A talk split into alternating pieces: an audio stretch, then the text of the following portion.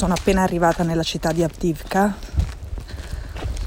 È un posto abbastanza spettrale, in gran parte abbandonato ed è un posto che è sulla linea del fronte della guerra in Donbass da otto anni.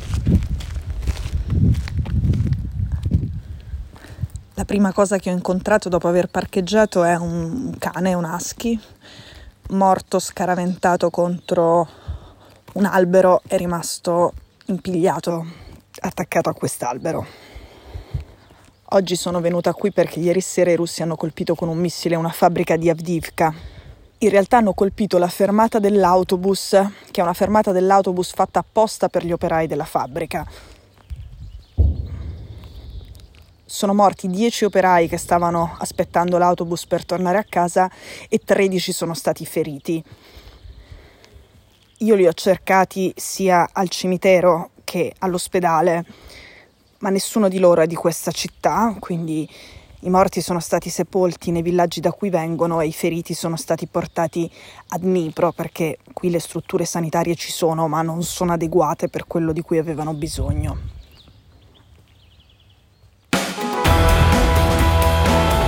Sono Cecilia Sala e questo è Stories.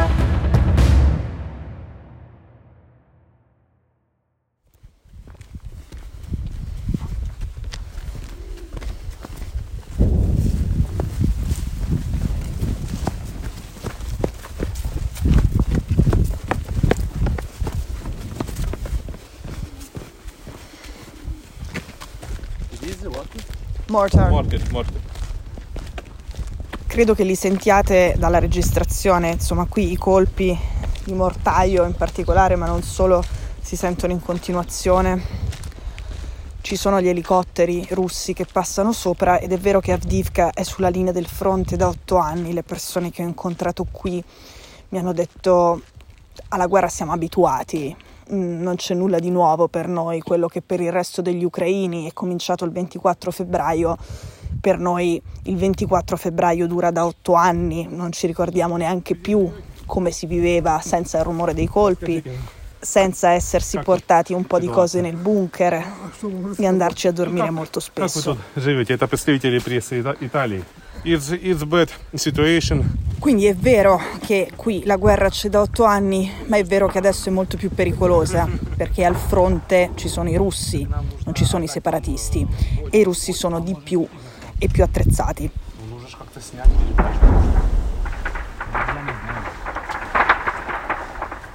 Io sono con alcuni uomini che sono venuti a portare l'acqua ai soldati ucraini nella prima linea. Erano rimasti senza acqua da un giorno.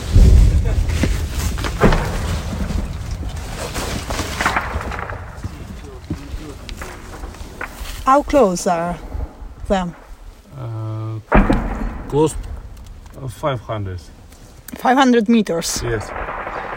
Fuck.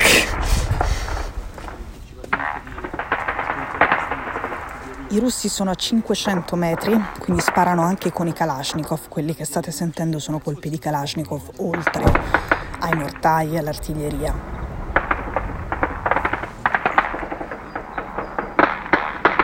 È senza alcun dubbio la volta in cui mi trovo più vicina ai soldati russi di tutte le trasferte che ho fatto in Ucraina da quando è cominciata la guerra.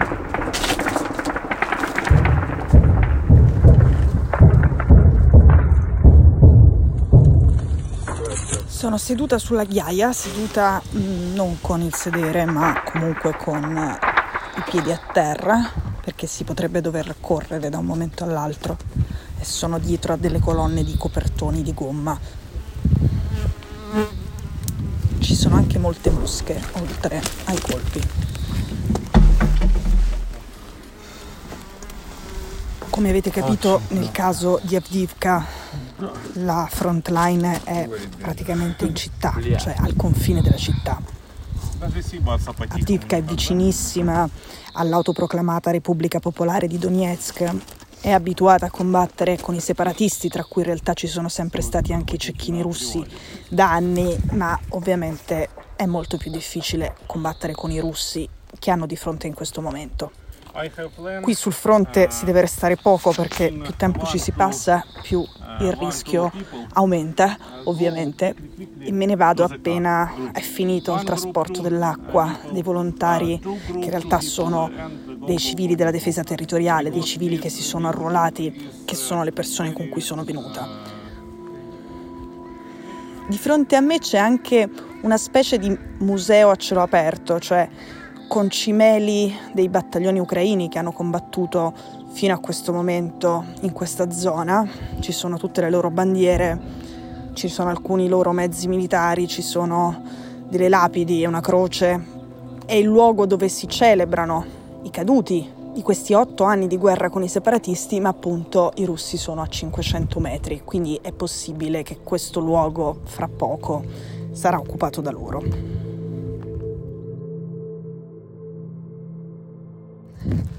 Ok, operazione acqua finita, quindi andiamo in città e andiamo via da questo posto.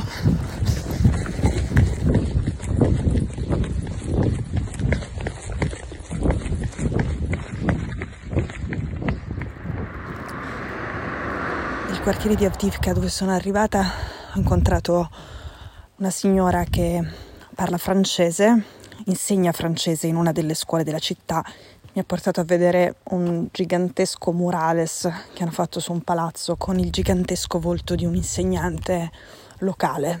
Так что как мир, дружба, жвачка. Лариса. Лариса. Лариса. Nice name. I'm Cecilia.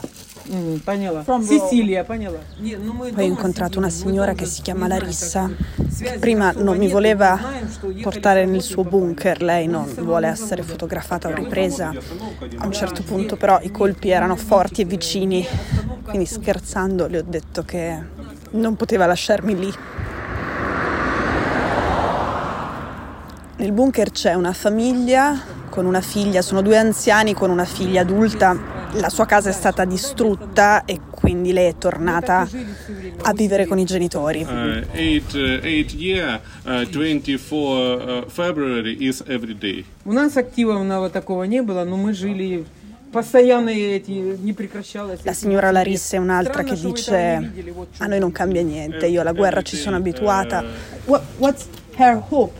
Gli ho chiesto qual è la sua speranza, cosa vuole che succeda, cosa vorrebbe che accadesse. E lei ha risposto solo sopravvivere.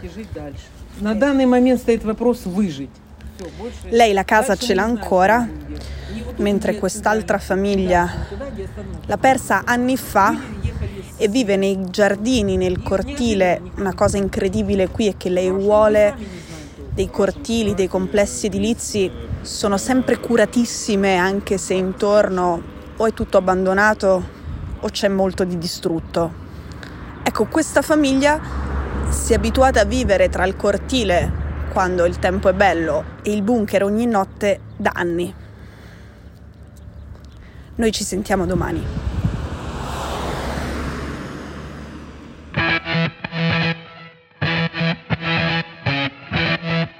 Stories è un podcast di Cecilia Sala prodotto da Cora Media. La cura editoriale è di Francesca Milano. L'advisor è Pablo Trincia. La producer è Monica De Benedictis. La post-produzione e il sound design sono di Daniele Marinello. La sigla e la supervisione del suono e della musica sono di Luca Micheli.